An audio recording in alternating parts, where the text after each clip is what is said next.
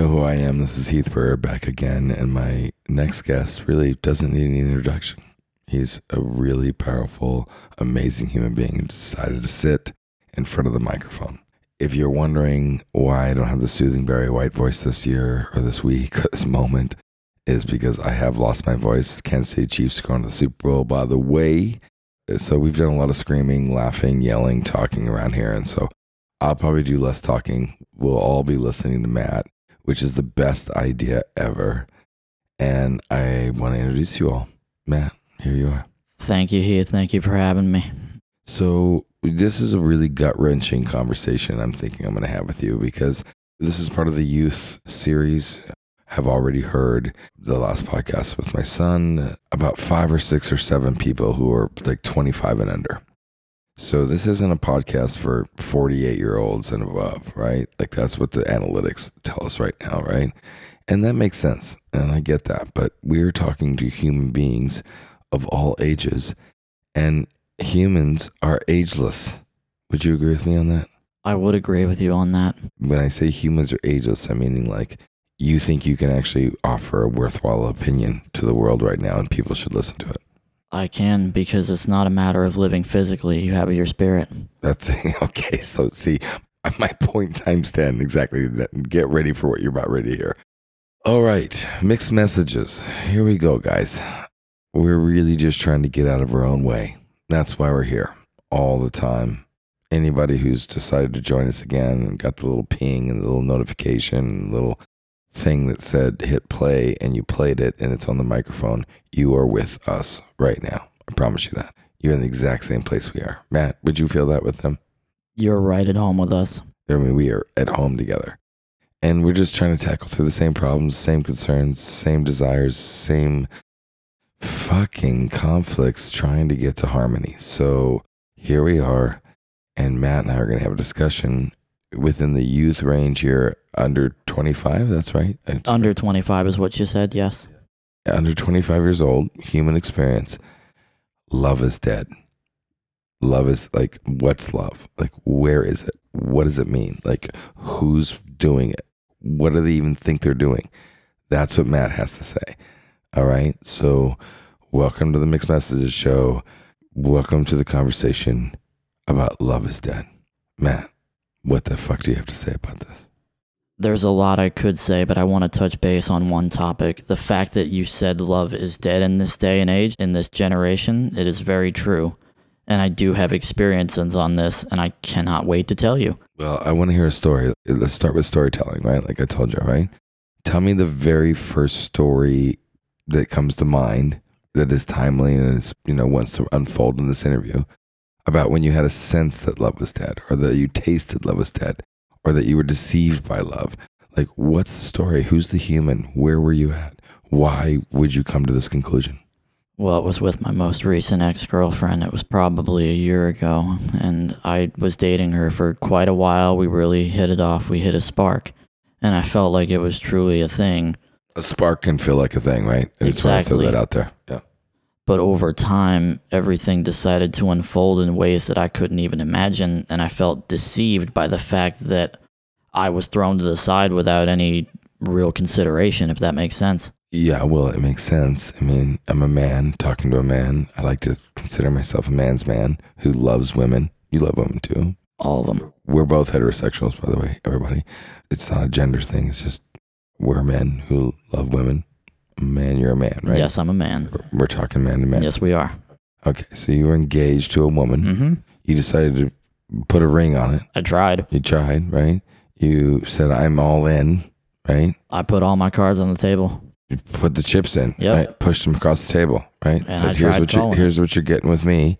And if you say yes, I'll give you the best of me, right? And as I know of you. Is that what it looked like? Yes, it okay. truly did. All right. And then that went to shit in a way right? It went to crap in, in a handbasket real quick. Okay.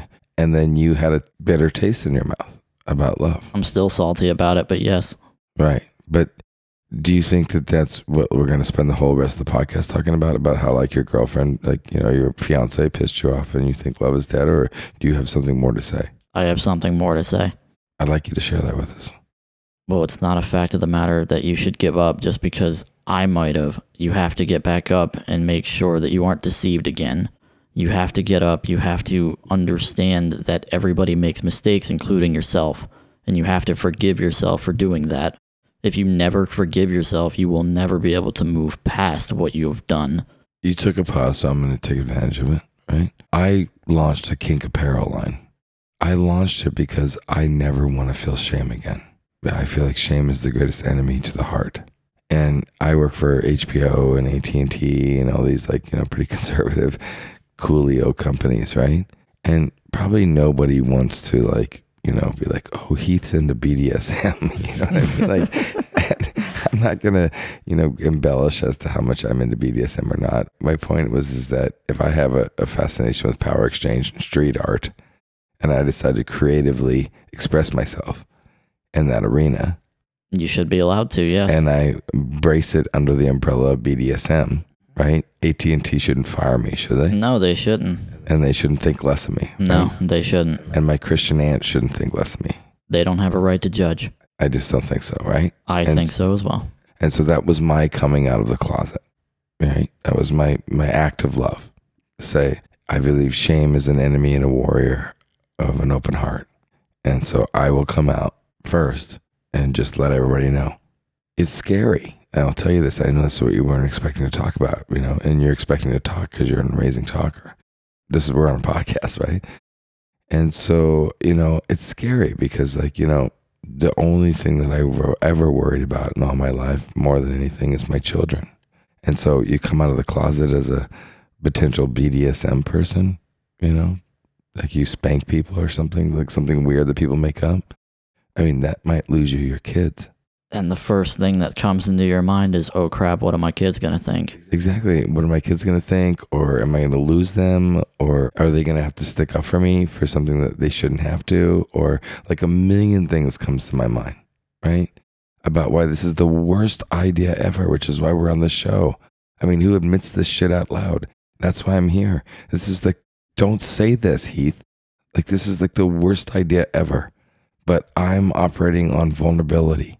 I'm operating on wanting to be fully alive and awake and realized. I believe that we all have one common thread and purpose that has been handed to us by the hand of God, and is that we all want to be fully utilized. We want to give our gifts and have them make the most impact on life and have everybody receive them. I used to think we wanted to be fully understood. And so it was it was trivializing this conversation with myself for like 20 years. And I was like, oh yeah, we all want to be understood. Matt just wants to be understood. I mean, like someday I'm going to be able to shut him up when I tell him, yeah, Matt, you're right.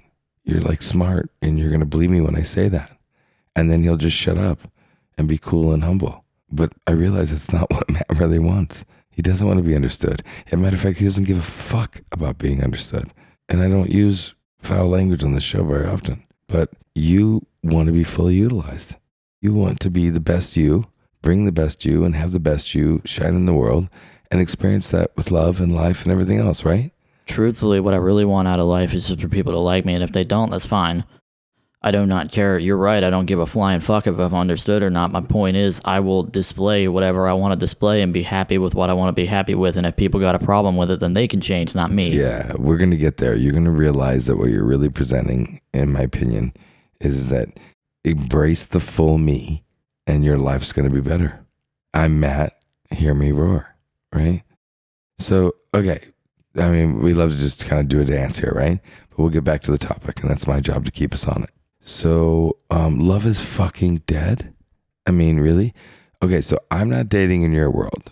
I'm not interested in sharing any of my dating stories. If you bring some stories out of me in this show, that'll be very exciting because they will be things that I will feel are parallel with yours. And then that will show the generational gap and the deltas and show that we are all ageless, right? But you're a man under 25, correct? Correct. And you're talking about significant matters of the heart and life. Yes, I am and you actually think you have a shit anything shitty to say that would actually make a difference for any human being. You believe in yourself. You actually believe that you're at the mic because somebody might gain something from you for what you have to say. I believe I'm at the mic because I believe I can offer information as to insight as to why people think love is dead these days, and I can offer valid opinions that have a story behind them in order to help people fully grasp what I'm saying. That's right. So let's get started. All right. Okay. So first experience, you got it from, you know, the kind of wife experience you share with us. Mm-hmm. Take us through this. What's your thought? All right, my very first thought on that topic is I didn't exactly think that it was going to go anywhere up until I decided to get a ring. And up until that point, I felt happy. I felt prideful. I felt joy. I felt everything under the sun except for sadness. But it all just took a turn very quickly. And within two months, I had my ring back and everything was just sad. So why does your breakup in your little moment in time mean that love is dead for the rest of the world? because it shows that anything can go to crap in a matter of a second. It doesn't matter how long you've built it up, it can be squandered within a day. That's a so let's dig into that. So you think you have the world in the palm of your hands When you're in in a moment, and particularly when you're in love, right? everything feels timeless, everything feels happy, everything feels joyful. Okay, It's a wonderful feeling. I kind of group that in the world of life is a straight line up Mm-hmm. for anybody who believes it, right? Yes, And I've come to agree that I've come to, to the terms in my own life that life is not a straight line up. No, like I go down and up and down and up, right? it's a roller coaster. It's a roller coaster, right?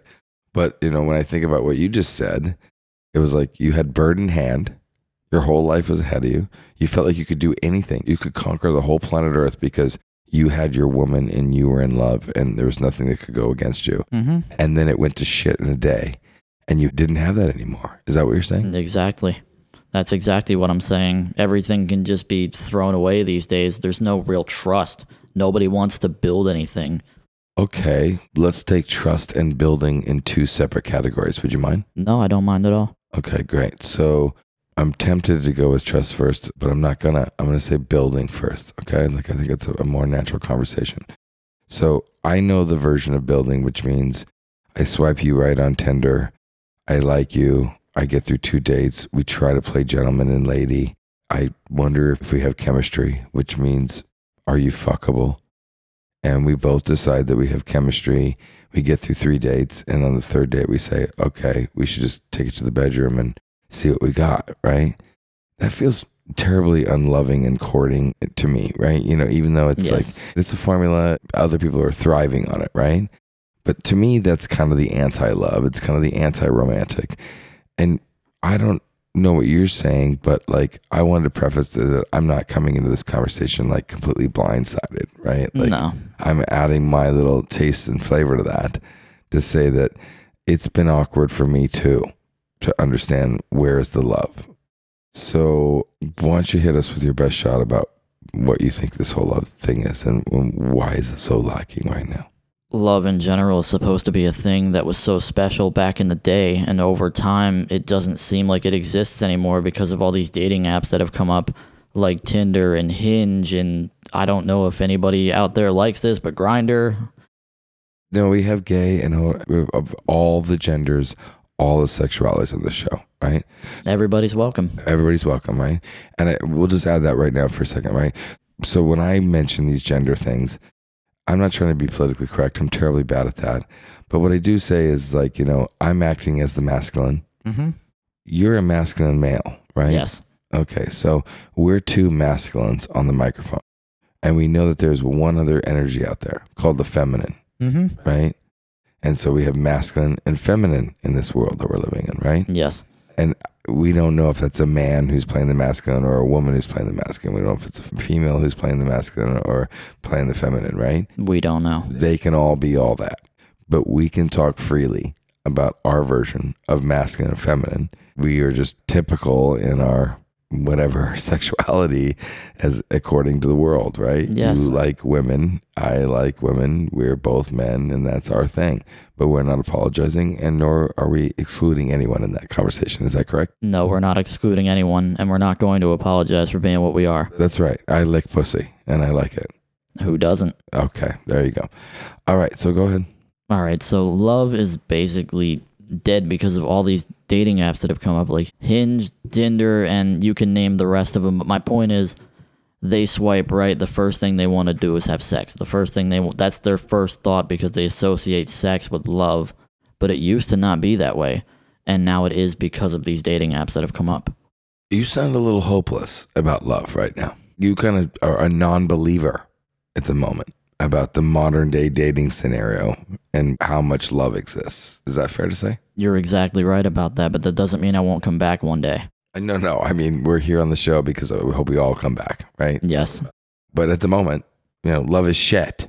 Is that kind of true? At the moment, love is a big steaming pile of dog shit. Okay. Right. Okay, cool. I mean, that's what I wanted to hear. Or, I mean, I, I wanted to get out, flush it out, right? Okay, so tell me about a story in your life when you were really loved. Like when you, what that, so that we all can understand that you even know what the fucking word love means. I went through dating between seventh grade and the end of high school. I was dating this one girl. We broke up in our junior year, but that's not my point. My point is, we did everything together. We were inseparable. We were at every, every house every day. No matter where we went, we were with each other. And that felt truly special. And then it fell off the face of the planet. And I'm very sorry to say that, but just know Hold on. So we're not going to talk about the outcome of it, right? So you had one beautiful love affair between seventh and eighth grade. so what you're saying? no, it was like seventh, and then my junior year of high school was when Okay, it fell so a down. little bounce. Okay, seventh, seventh, eighth, ninth. So two years maybe hmm of just like euphoria, And then 10th and 11th as well. and then tenth and eleven. Yep. Okay, so as a young man under twenty five, you've had four years of what felt like euphoria Mm-hmm. in the love zone. Yes. That's a true story. Yes. That's fucking cool, man. I highly congratulate you. Then I very much appreciate that. Don't you think? Like, I mean, now I kind of get to know you a little bit better. Yeah, it's definitely commendable. I mean, and just see your face now. I mean, to be honest, it's like I just feel like I know you better. You were loved for four years, Yes. and you loved. Yes. So let me ask you this: I have a theory. Sure. I think a lot of people go kind of, oh, hey, I'm ready for love now, right? I took a break from it, casual sex, was rocking it, being cool, right? But now I'm ready for love, right?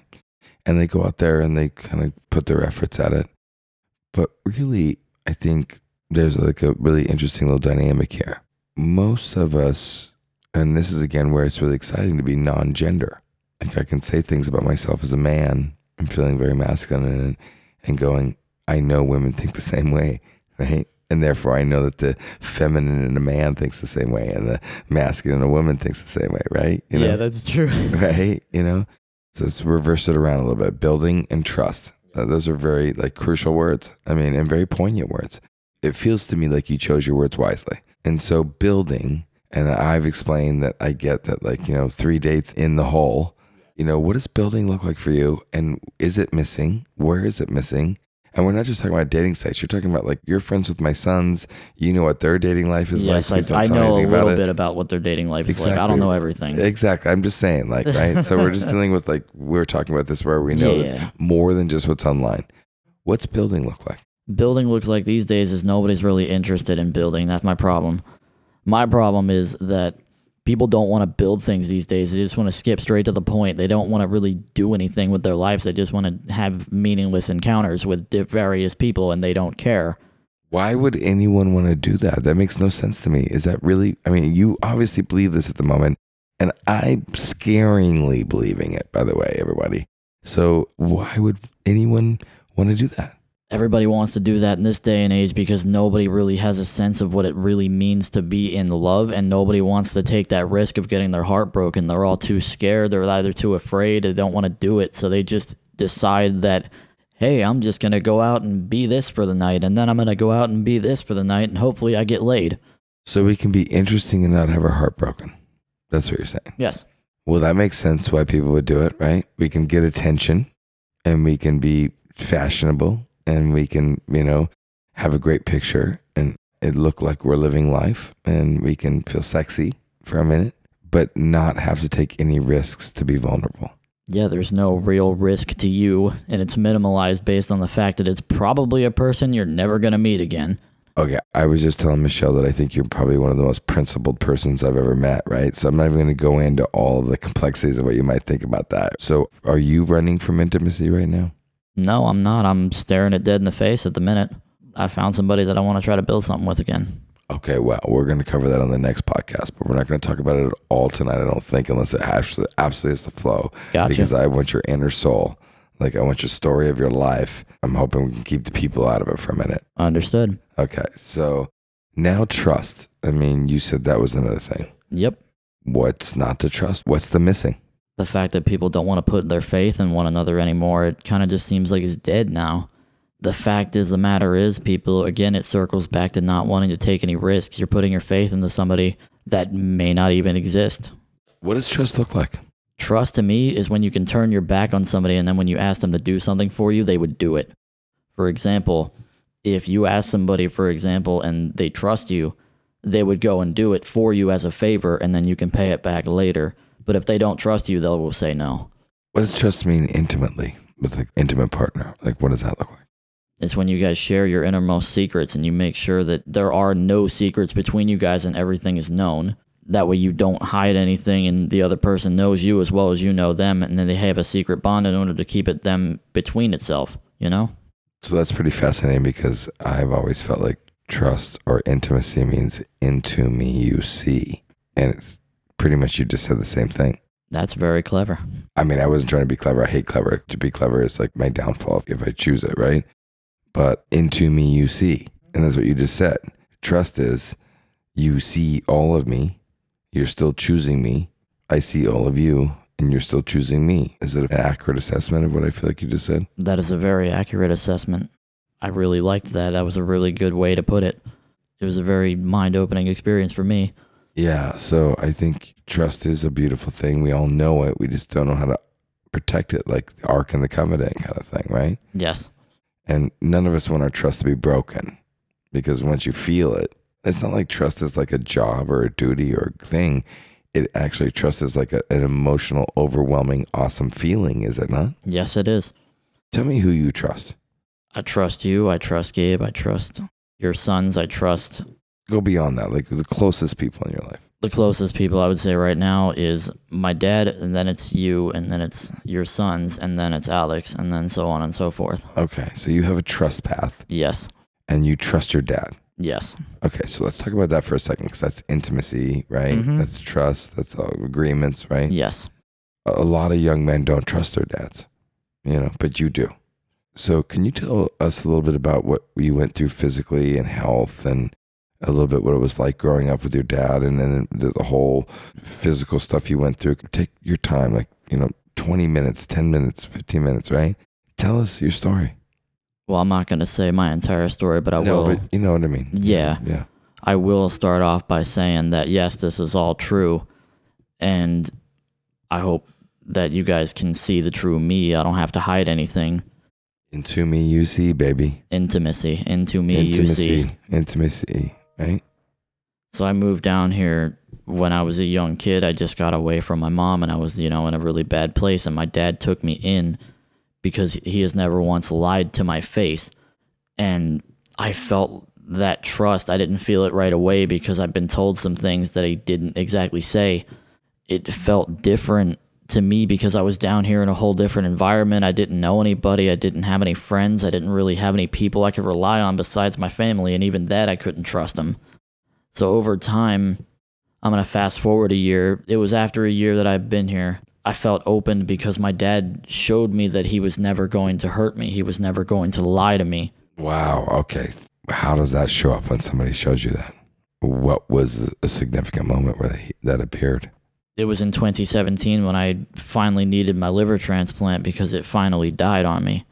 He was there the whole time. repeat, you needed a liver transplant yes, I needed a liver transplant. and you got one. Three, yeah, Okay, carry on. All right, so I got my liver transplant in 2017. They discovered my liver wasn't working back in 2015, the end of 2017. My point is, I ended up getting my liver transplant and I'm very grateful for it, but my dad never left my side all through that. He was there. Loyalty. Yes. Loyalty.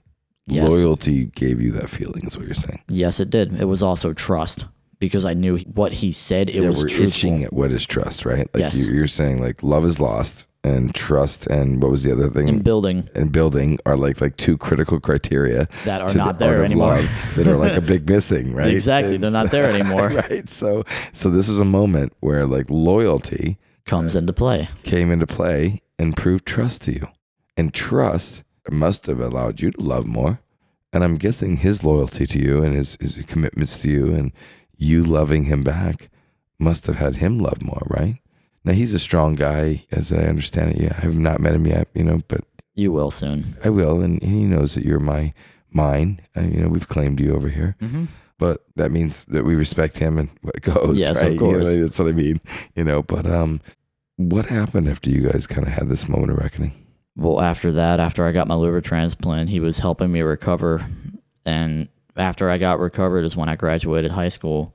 And throughout that whole time, even when I needed something, he proved himself to be loyal and trusting that entire time. There was not a second that I felt that he would slip. Wow. I mean, how many years are we talking here? 2015 to present. So all that time, even before then, Wow.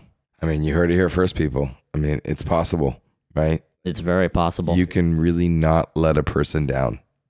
And that sounds like what your dad did. He made his best effort to not let you down. he went through hell and back for me, and I feel like I owe him for that. Jesus. Don't worry, I'll pay him back. I mean, I'm, you know, I'm, I'm worried about me choking up. You shouldn't, man. It's all right. You're allowed to be yourself here. Yeah, I get that. Thank you. No problem. It's my house. It's your life. I'm just kidding. You're allowed to be yourself here, man. That's what it's all about. Thank you so much for that. Yeah, no problem. So now you have your dad. He built a thing called trust Yes, he did. through loyalty. And that was a building? I mean, he built that or is Yes, it building was over different? time. Or, so that was trust. What's building? What did He your dad built build that with trust you? with he me. built that trust with you, right? Exactly. Okay, so build uh, loyalty And trust. equals trust. That's kind of a breakthrough here for That's me, right? more or less the equation, yeah. Yeah, yeah, right. That's why we do the show, right? Because you know who talks about this, and if we don't, we're just never going to get to these equations. We'll never really kind of quite say them out loud for ourselves, and we never get to share them with the world. There might be some people out here that need to hear this. It might be right. I mean, Who we're- knows? We're, at like three now, so I mean- Exactly. okay, so All right, Uh, let's get back on Let's get back on it. Okay, so now what is one of the times you felt love when somebody built it? Now we learned that somebody could earn your trust through loyalty by building it.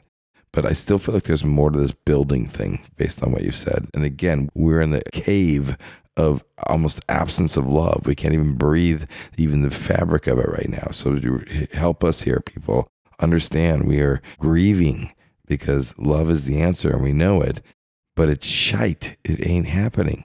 Right. And so, what's the building love story for you? Can you share a story when somebody actually grew and groomed love? Or is that just in your mind? Is it just a fantasy? I can explain something because this is actually a great story. It was when my stepmom came into my life. I didn't know her. She was a total stranger. She was just dating my dad, as far as I knew.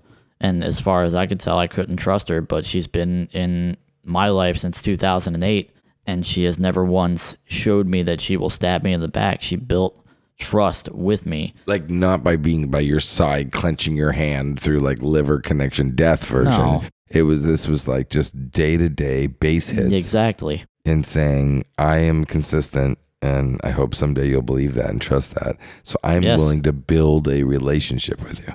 Exactly. I mean, I ask for an example and you give it, right? So, Yes. so far, like, like, you know, like whether that's what's happening. Ask and you shall receive. That's right. It is. It's kind of like that, right? Yes.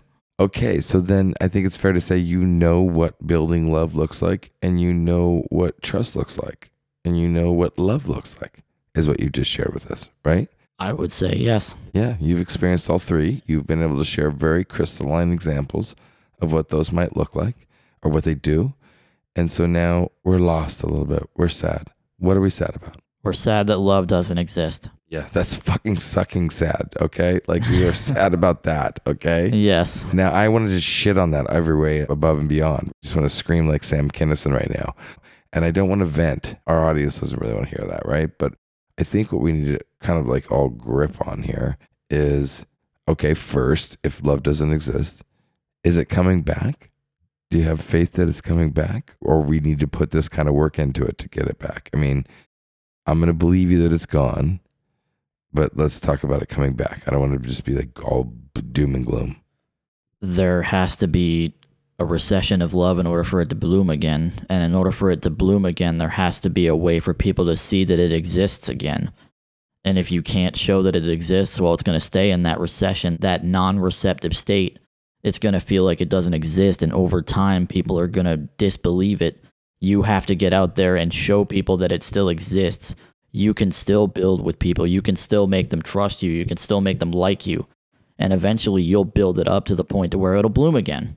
All right, this is where it gets really fun for me. I mean, now I'm really in the podcast, right? Like I'm totally enjoying it. Like, what does a life without love look like to you? It's very dark and grim. You feel very lonely. You feel very depressed. No matter what you do, you just won't be happy again. When you say no matter what you do, you mean like, you know, you wake up in the morning, you go grocery shopping, you go to the job, you do things. Tell us more. Love doesn't exist. What does life look like when love doesn't exist? Please take your time. Take like five minutes and embellish, please. Well, based on my experiences, I've always felt very lonely without love. I didn't exactly understand. Yes, like you said, you go to the grocery store, you need to get your food, your supplies, and everything else, but you still don't feel happy inside. You feel like something very deep inside you is missing. And whether you like to admit it or not is not the question. You need to understand that you are not happy. You need to change things. You need to help yourself understand yourself. You can't just sit there and really try to understand yourself without trying to dig deep and figure out what the problem is. You can't just try to smoke it away. You can't just drink it away. You need to fully dive deep into your own mind and understand yourself. Because if you never do, then you are beyond the help. I love this. And this is again why I do this, people, because I mean, this is fun. I don't know if you guys are having fun, but I am. So, yes, you should not reconcile with anybody through drugs or addictions of any kind No. and say it's okay to live a life without love. That's kind of what you just said. Yes. You should learn to be happy without the approval of other people. Well, And you should also realize that you can be tormented if you're living a life without love. And you shouldn't hide from that truth.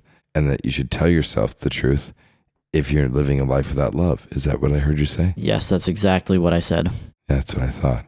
Let's talk about the demise of Western civilization. Let's assume love is gone entirely. And now we kind of know what it looks like personally. What does love look like gone for the world? nowadays nobody's really trying to embrace each other because you know of everything that has gone on the number one thing in this world is that we don't connect as much anymore we don't socialize as much anymore and i think that's really robbing the grave of love it is beyond dead and we're trying to steal from it Jesus, that is grueling. You are in pain, my friend. exactly Right? You are grieving. I mean, like, yeah. you told me not to hold back so Don't i hold said man yeah Please keep going. Sorry, just needed it's to. okay but it's like you know i feel grave robbed i feel betrayed i feel disgusted with today's society because of the fact that there's no love anymore we put it to rest and then we dug it back up again it's a vicious cycle that needs to have an end Okay, so wait a minute. So, okay, let's paint that picture in a little bit. Okay.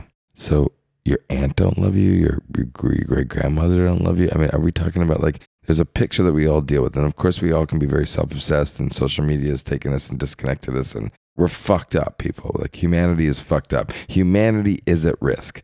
That's what I'm hearing from this, which is why I'm doing this, which is why if you go look at facebook.com slash humanity podcast, this show has mixed messages, but the podcast is for humanity, right? yes it is I feel like humanity is at risk because if we can't figure out how to love each other and be loved, then we're fucked, right? And you're saying the same thing. yes i am because i agree with you And we don't have to do that here, right? No, Mixed we message don't. just means that we may not, or we do, or we whatever, right? But now we are. Now we feel very protective of humanity, and we're really fucking grieving and sad and, and, and feeling protective over humanity. yes And we want them to know that loving each other and being loved and having love be omnipresent in humanity is like our God given right. And it's in rare order. There's a drought of it. To me, like when they say love is abundant, then there shouldn't be any drought, right? Exactly. Why is there a drought of love when love is abundant? Can you help us with that? because it goes back to the fact that we're not associating with other people as much these days thanks to everything that we've done for ourselves we have sheltered ourselves away from other people so love is abundant but nobody's taking from it if that makes sense Nobody's drinking from the well. exactly the water might be poisoned but we don't know Wow. Like pause, right? I could take a breather on that, right? it's a very hard-hitting topic though Let's take it deeper and darker. Okay. Okay. Because I, I, want to go there. What does life look like? I'm going to ask you the same question again, just darker. What does life look like two years from now when you told us that love was dying? Nobody listened, and now it's dead. What's our humanity? What do we look like? What's your day in a life? What's my day in a life? What does life look like when we're all dead of love and humanity? Help us paint that picture. Well we're all pale corpses. We don't really look like we have any life in us anymore. Our eyes have drained of all our happiness and we're walking around not even walking we're shambling around acting like we're okay but in reality we all know we're not okay but we can't address it with each other because we don't know that feeling anymore. We have lost that sense of humanity to where we can trust and love and build things with other people so we all become social outcasts to the point to where we are so afraid of interaction we will go to any lengths to avoid it Tragic is what you're saying. I mean, that's a tragedy. very really great picture, really precise painting. You're very present here tonight and you're giving your best. 110% You surely are. The audience, I do not have to dig us into a darker place, right? I mean, you spoke it into reality, and I think we all know that's true. yes So, what does life look like in this year, not two years from now, where we still have love at our grasp? It's kind of wobbly and static and frenetic, and it's you know it's hard to grasp, but it's happening still, right? Yes. So you still have color in your skin. I still have color in my skin. So whatever our versions of love, they're still happening. What does life look like, and how does it hand it to us to bring it back stronger than ever before? Well, if you really want to dive deep into that topic, I would say it takes the few to teach the many how to love again. But instead of doing that, we're becoming self obsessed. So those that know love should be going around and teaching it to other people and see if they can learn it too. And eventually it'll spread and be abundant again. I mean, it's that gone. You're talking about like it's, it's that far gone that we literally have to go like knocking door to door practically to Well, say, no. "Have you experienced love? Do you remember the last time you did? Do you even know how to do it anymore?" But that's what you're saying. No, I, I think I need to be more clear than that Please then. do. All right. But I kind of agree with you, right? Like I'm not challenging That's here. I'm kind of like that sounds actually right to me. I never thought about it that way, to be honest, right? Like it's like holy moly, love is like you I know. wasn't it- thinking. All right. do you actually know how to mop your house the perfect way? No, I don't, right? Like, I mean, is it vinegar don't know how to or is it bleach or like I can do partially, but like your love is kind of the same way. It's like, do you even know if you know what love is, is what you're saying anymore? Do you know how to drive despite having your license? Yeah, right. So, so I mean, I think that's really spot on, but that's what we're going to say. We're going to be like kind of like hopeless at the moment. It's like we started the show, but we're going to say we're hopeless, but love is still exists, yes. right? And let's circle back to that. Okay. All right. The number one thing that I felt like I didn't say before, it's not like a door to door salesman. You have to lead by example by taking a hold of the platforms that people handle. You can show love on Instagram and Facebook and be whatever. Just be as positive as you can, and hopefully they'll remember. If you don't do that, then that, you know, love is going to die. But if you show them that it still exists, then maybe it's worth a try. Love by example. Exactly. Love. That's what you're saying. Yes. It seems so simple. But yet so hard to do. To say it again, I mean, and I would like you to say it in your own words. Live by example, loving, so other people don't ever lose what loving is. That's what I'm saying. Yes. Say it in your words. Live your life in love by example. Jesus. I mean, that feels approachable to me. Like if I can have it, it feels approachable. Who's the enemy of love? Hate, hatred, and despair are the enemies.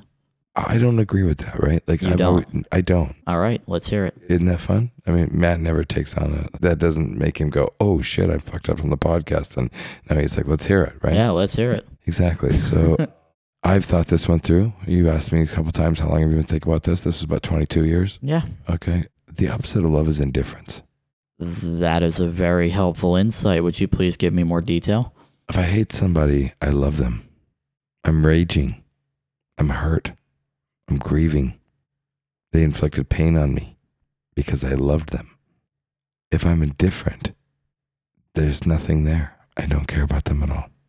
So, hate might look like it's the opposite of love, and it might feel very painful in receiving it, but it's the greatest sign of love you'll ever see. It's actually a greater sign of love than love showing itself in its purest forms. But indifference, that's crushing. That is a very heavy, that actually changes my perspective a little because that makes a lot more sense than being in hatred and despair. That makes much more sense to me. And I'm glad you brought this to my attention so I can hopefully learn from it. Right. Exactly. Cool. And that's why we, is again, why we're here. Despair and hatred is a feeling, it's a, a neurological pathway, neuroplasticity pathway. You were taught early on, your neurons fired off and said, when somebody shows like they're hating me, I'm supposed to feel hurt and crushed. But the fact as I've learned is that that's one of the greatest tricks of the brain. And then we have to send another neuron to meet another neuron, and neurons mate for life. And then they change the map of how we feel. And so if somebody is hating me and in despair because of me, or I'm hating somebody and I'm in despair because of somebody, I'm madly in love. And that's not gender. I'm in love with them as a friend, a coworker, a job, a lover. But indifference, now that is to me the dark night and the absolute crucial enemy of the heart. I feel like indifference is kind of what you said, but I want to branch off to it in more literal Branch. into a more literal perspective. The number one thing that I wanted to understand about, you know, indifference is what you said before. It's more or less the fact that people just don't feel the way they did before. And indifference, to me at least, it means something different than just not trying to understand people who are different. It seems to me that you're saying indifference is more powerful than hatred. And you're right on that end. However, I feel like it could be different. I feel like it could be a branch off of hatred, but hatred isn't the most powerful one. It's just a feeling that's inside of it. If that makes any sense. If it doesn't, I don't care. Yeah, make it make sense. Reinforce it. All right. Well, for example, if you hate somebody, you don't want to be around them. You don't want to be anywhere near them. You want nothing to do with them. And I'm going to interject and say because you don't want them to hurt you, Exactly. which means you love them. In a sense, yes, but you're more or less protecting yourself rather than thinking about them hurting you. Yeah, exactly. But you're protecting yourself. So you're saying you love But yourself. Subconsciously, you love yourself. You love them. You love yourself more than you love them, though, so you're distancing yourself. Okay. Yes, but it's not a lost cause. So let's go back to the world of lost cause. The world is absent of love. So we've decided what the world would look like in the future, Two years, two years, if there was no love, which would be like zombie TV shows, essentially, yes. basically, right? We're looking at a frenetic experience right now where in 2020, people have gone through all kinds of existential crises. Yes. right? And there's been an abundance of loneliness and depression. There's been an abundance of growth and inspiration, right? Like, I mean, everybody's going on their own ride. There's no right ride. Like, if I had told you 2020 was my worst year ever, I'd be okay by telling you that, right? Yes, Like, you would be. And I'm going to tell you that 2020 was actually my best year ever. And I'm okay to telling you that too, right? Yeah, you're all good. right? So humanity is okay to be down or up. Now, my next question, I preface that because my next question is what's the high road of bringing love back, man? The high road of bringing love back. Yeah, high road, right? Yes. You're going to take the high road, right? Like you're not going to be anger. You're not going to be devastated. You're not going to be bitter. You're not going to be mad because that's low road. Yeah, you know, that's- you know that, right? That's that's some low road thinking. It's natural, but the high road is empathetic, and you kind of know what's happened, and you have to make sense of it. Exactly. And you have to be distinguished in it, and you have to have character, and you know, and you have to be disciplined in how you respond. And it's taking the high road, right? It's a different thing, right? So let's Yes. put us all in a world where love is like really on the downslope. It's not trending, is what we're saying. It's Love's- not exactly the most not trending thing in the charts right the now. charts right now, right? and it could be actually at risk for humanity It's an endangered species. it's on its way to the endangered species, you know, list, right? What's your high road of bringing love back for us? My please? high road is, of course, like I've said before, living by example. You show people that you know you can still be vibeful, you can still be sympathetic and empathetic towards everybody's situation, and just be everybody's friend. Try to get their hopes up, try to get their dreams up, try to make them feel like they matter, and eventually you'll succeed. And that's why I think it matters. building is what you're saying. You Yes. build love. You're building love with other people by That's showing right. them that you they matter. explained to us that love is kind of like building love and trust, right? Yes. And your first response to this is, yes, you just every day you go out there like a carpenter, a gardener, and you show by example what love looks like exactly. while you're building it. Is that what you're saying? That's exactly what I'm saying. That sounds delightful. That sounds delicious and it sounds approachable, right? It is. So we can build love. We can. And therefore, that might help us sustain it on the planet Earth and maybe grow it, groom it, and blossom someday. Yes. Okay. Trust. Take us down the world of trust, Sir Prophet. Well, I don't want to claim that I'm a prophet, but I know what I'm talking about. I'm about. giving you that for the moment, You but don't claim it because you're too young and I'm too old, and we kids don't do that, right? But yes, I'm giving it to you. no, go ahead. I- again. Just, but I'm saying, go ahead. yeah, Channel your greatest truth because you know you're a badass. We need to hear what you have to say. All right, the number one thing that I think a world without trust would be is people sleeping with a gun under their pillow, hoping that people don't try to rob them at the end of the day. Because there aren't any trust, nobody can trust one another, and there'd be a point to where murder would be higher, suicide rates would be even higher, and it would just be a world of total anarchy. There wouldn't be any trust, so that way people couldn't put their faith in one another not to do something to each other, so we'd always be living in fear and paranoia. I may never be able to sit in front of a person who can answer me so you know, succinctly, right? Like, yeah, it's like a Kurt Vonnegut book. I don't know if you've read his books, but you've just painted the trust thing for me in a way that I've never thought about it before. You've never thought about Not it like, like, that before. this. No, you've cracked my brain open, and I'm living in the despair. Like you said, I just kind of talked us out of despair, Yes. right? And said despair is actually love.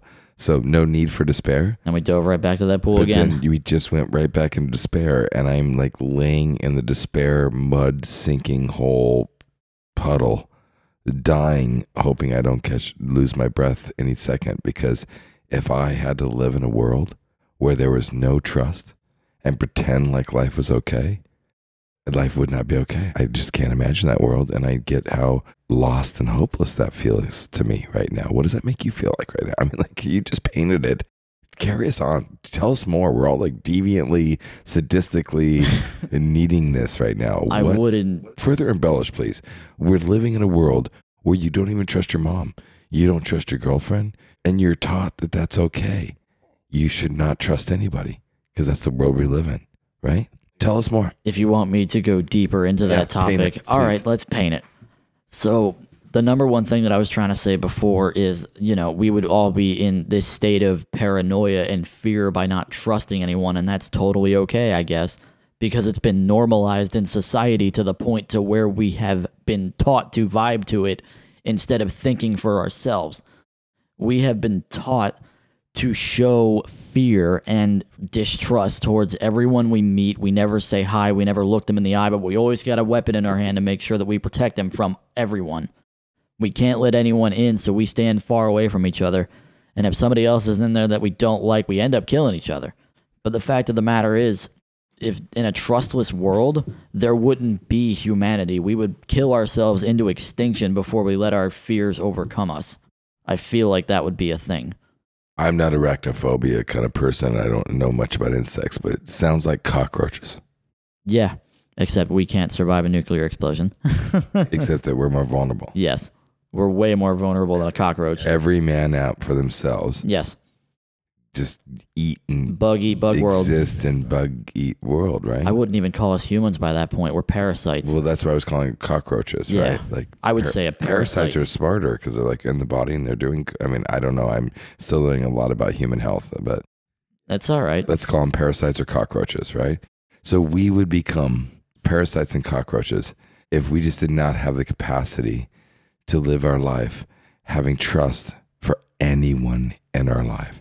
And I can tell you, as you paint that for me right now, because remember when we talked about like what are we going to talk about and stuff, that's not far off from me. I could see how that could have happened in my life. I could see who that could have happened with in my life. I could see how I would be living that life. And I'm a pretty emotionally abundant person.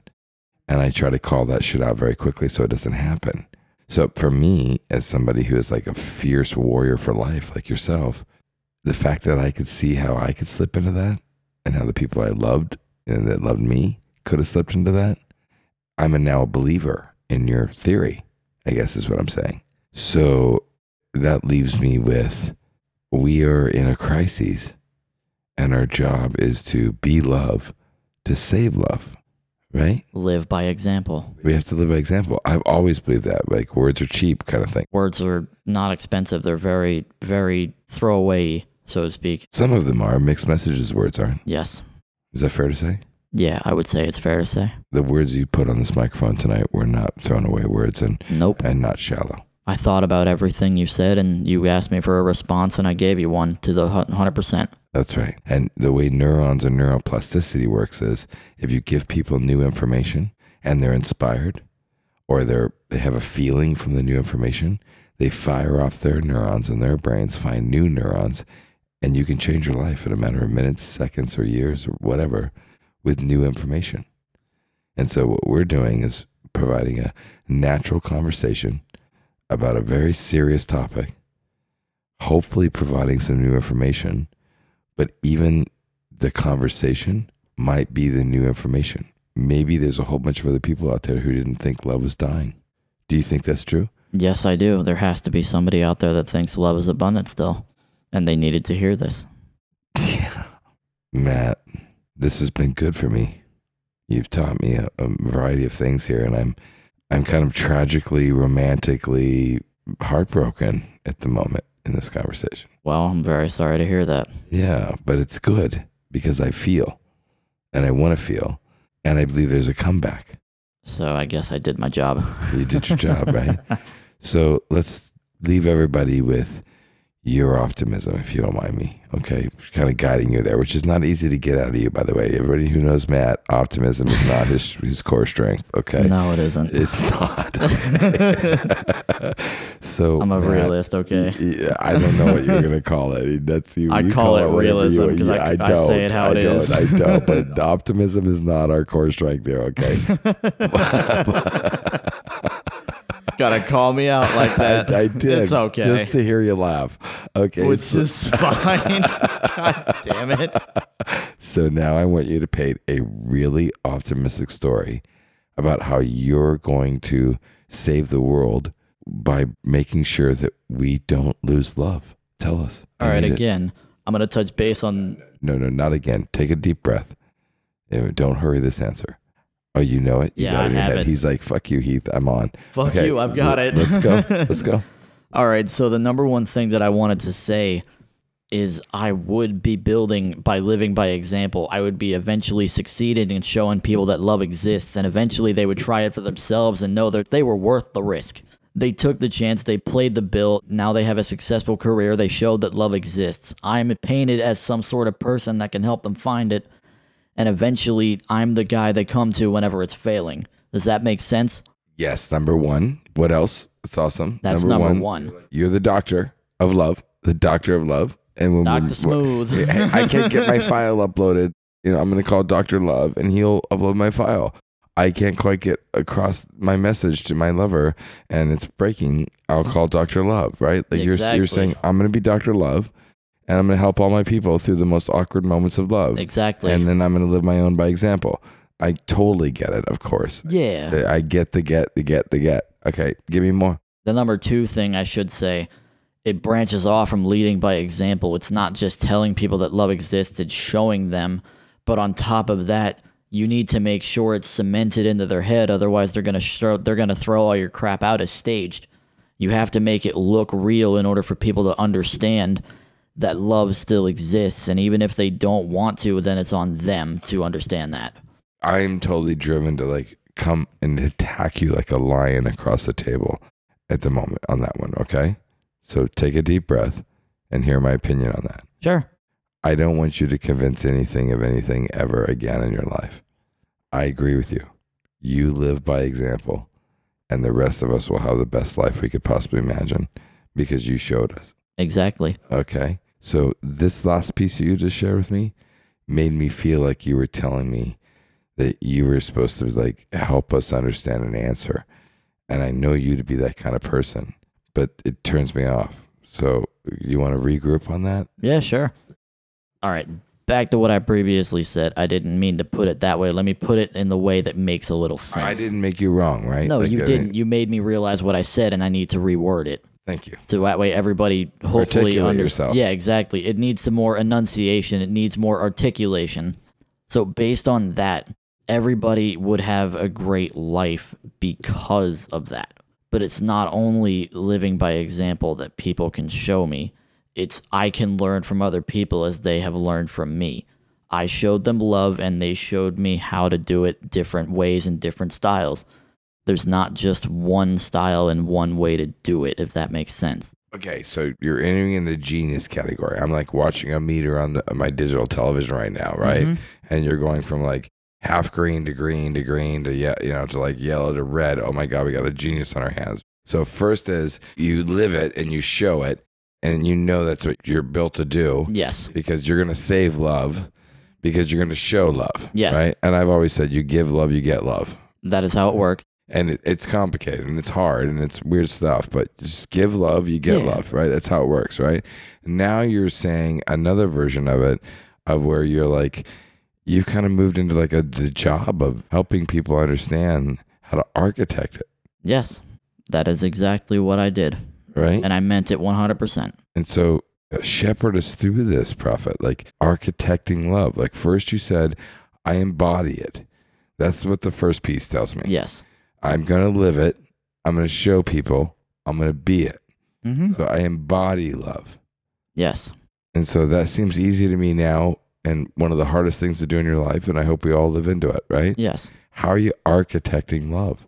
Going to be architecting it by basically having a set plan for just yourself. And then as people come up to you and give you feedback, you write it down to see how many different ways you can do it and hopefully help other people understand it in multiple ways, not just one.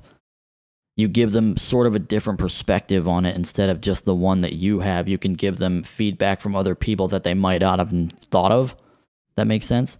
Keep going. there's not just one way to think about it. There's millions upon millions of ideas out there that love can be shown in millions of different ways. Uh, You're onto something here and you should go deeper. And I don't need to ask a question for it. How do you architect love? You architect the love by exactly what I just said. You take that feedback and you mold it into something that can be useful. If it's not useful, then you know you can't exactly do anything with it, but it will one day. So keep it in Tell the us a back of your story. head. Okay, I get you. And I think you're on too, right? Yeah. So let's just assume you've embodied love. All right. So we know Matt's love, right? Yes. And if we have to hang out with Matt, we got to hang out with love Yes. because love won't die, Love never dies with me. right? Won't die with you. Never. right? But now I like to play chess. You're at my house right now. You you know I have interests and you have interests and we have shared interests, right? Yes, we do. How do you architect love with me?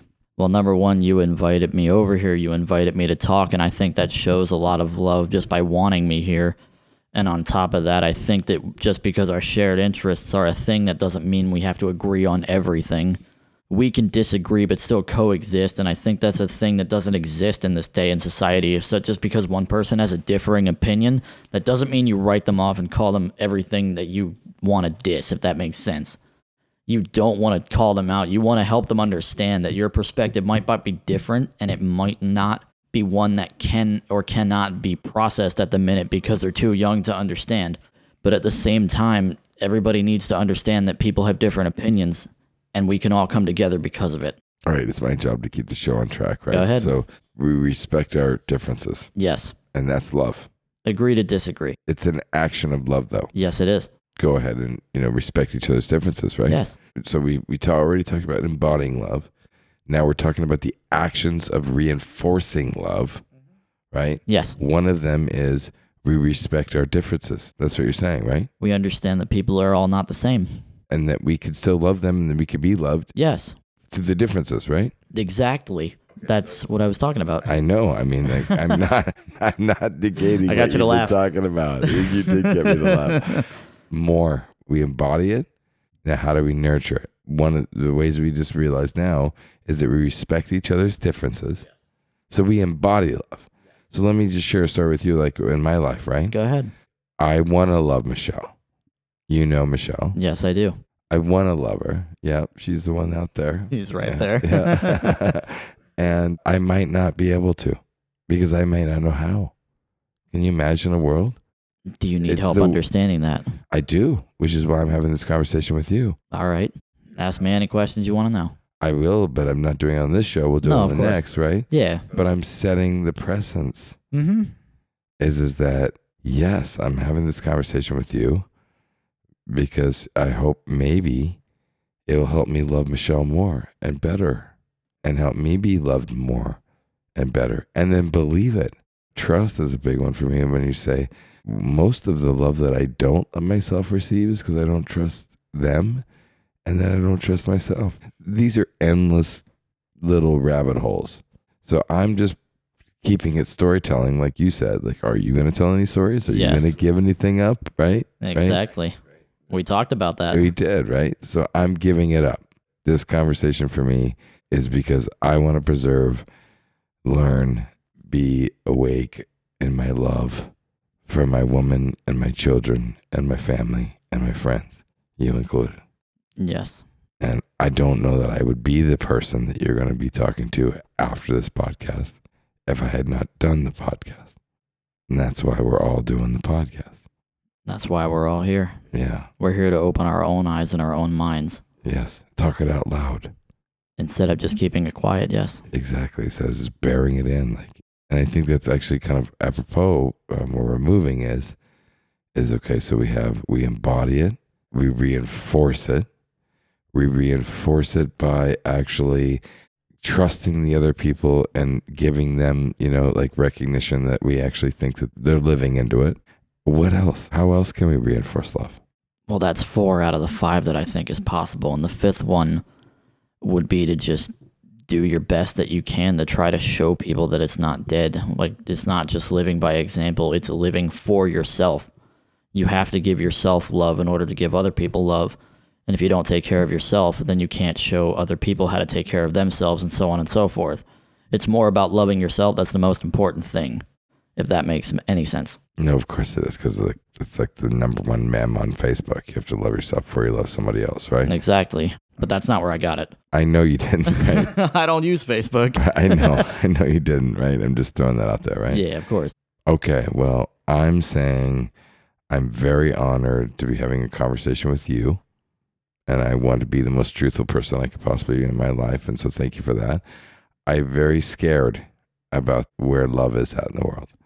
You helped me realize that I actually agree with you. And that's not our goal here on the Mixed Message Show. We are not here to like g- get along No, or share common beliefs, right? We're here to have conversations that will hopefully lead to breakthroughs. Would you agree? Yes, and would you say that I've helped you reach a breakthrough in your own mind? You have absolutely have racked my mind on something that's very scary to me, actually. Well, it shouldn't be all that scary. I take fear on very, you know, very in my own way, right? Very head on. Yeah, very, very head on, right? I guess that's what Headstrong, man. I do, right, right. So I'm not like crippled by this Nah, man. information by any means, You right? pick up I'm your just, sword and shield and you go I, at I it. do, right? Let me just go get it, right? Who is we? That's you. Me and all the voices in my there head. you go. Which Okay. personality is it today, man? yeah, exactly. Which one am I talking to today? A little bit like that, depending on which album I listen to, which song I listen Oh, to. Oh, great. I've got rock Like, and rolly who's today. gonna Hang stick on. up for me, right? Yeah, exactly. Yeah. So uh, I am fundamentally 100% in agreement with you. Love is at risk, people. Love is at risk. We are facing a very serious battle here, and we have lots of enemies that we can make up. We have lots of concepts of who's the enemy.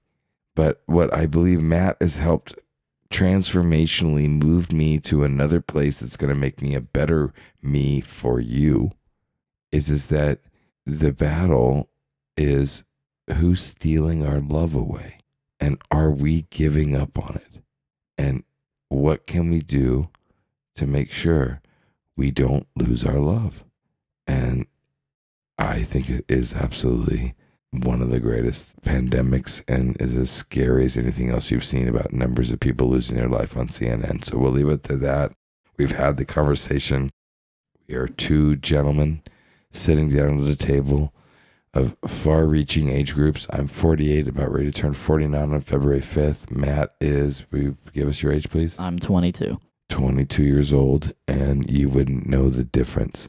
We are two men having a very sincere conversation. Age had nothing to do with it, right? The only thing age did is show us that there's numbers between us, but it didn't show the fact that there was any mental differences. There is absolutely no mental difference. I trust you, man. And I trust you, Heath. I want to build something with you Name it. as a friendship, right? Then by all means. I'm committed to loving you by building your trust and building and doing the thing. I'm not trying to make some kind of like crazy sincere moment here on a, a podcast, Don't worry about it. but what you've taught me about love makes it very easy for me to have next steps to have you be a part of our loving life. and I very much appreciate that, man. I thank you for having me. Awesome.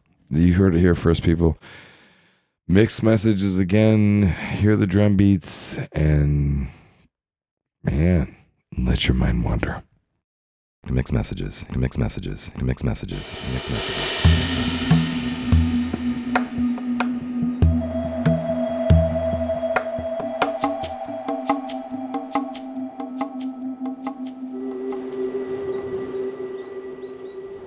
messages. Messages. Messages. Messages. Messages. Messages.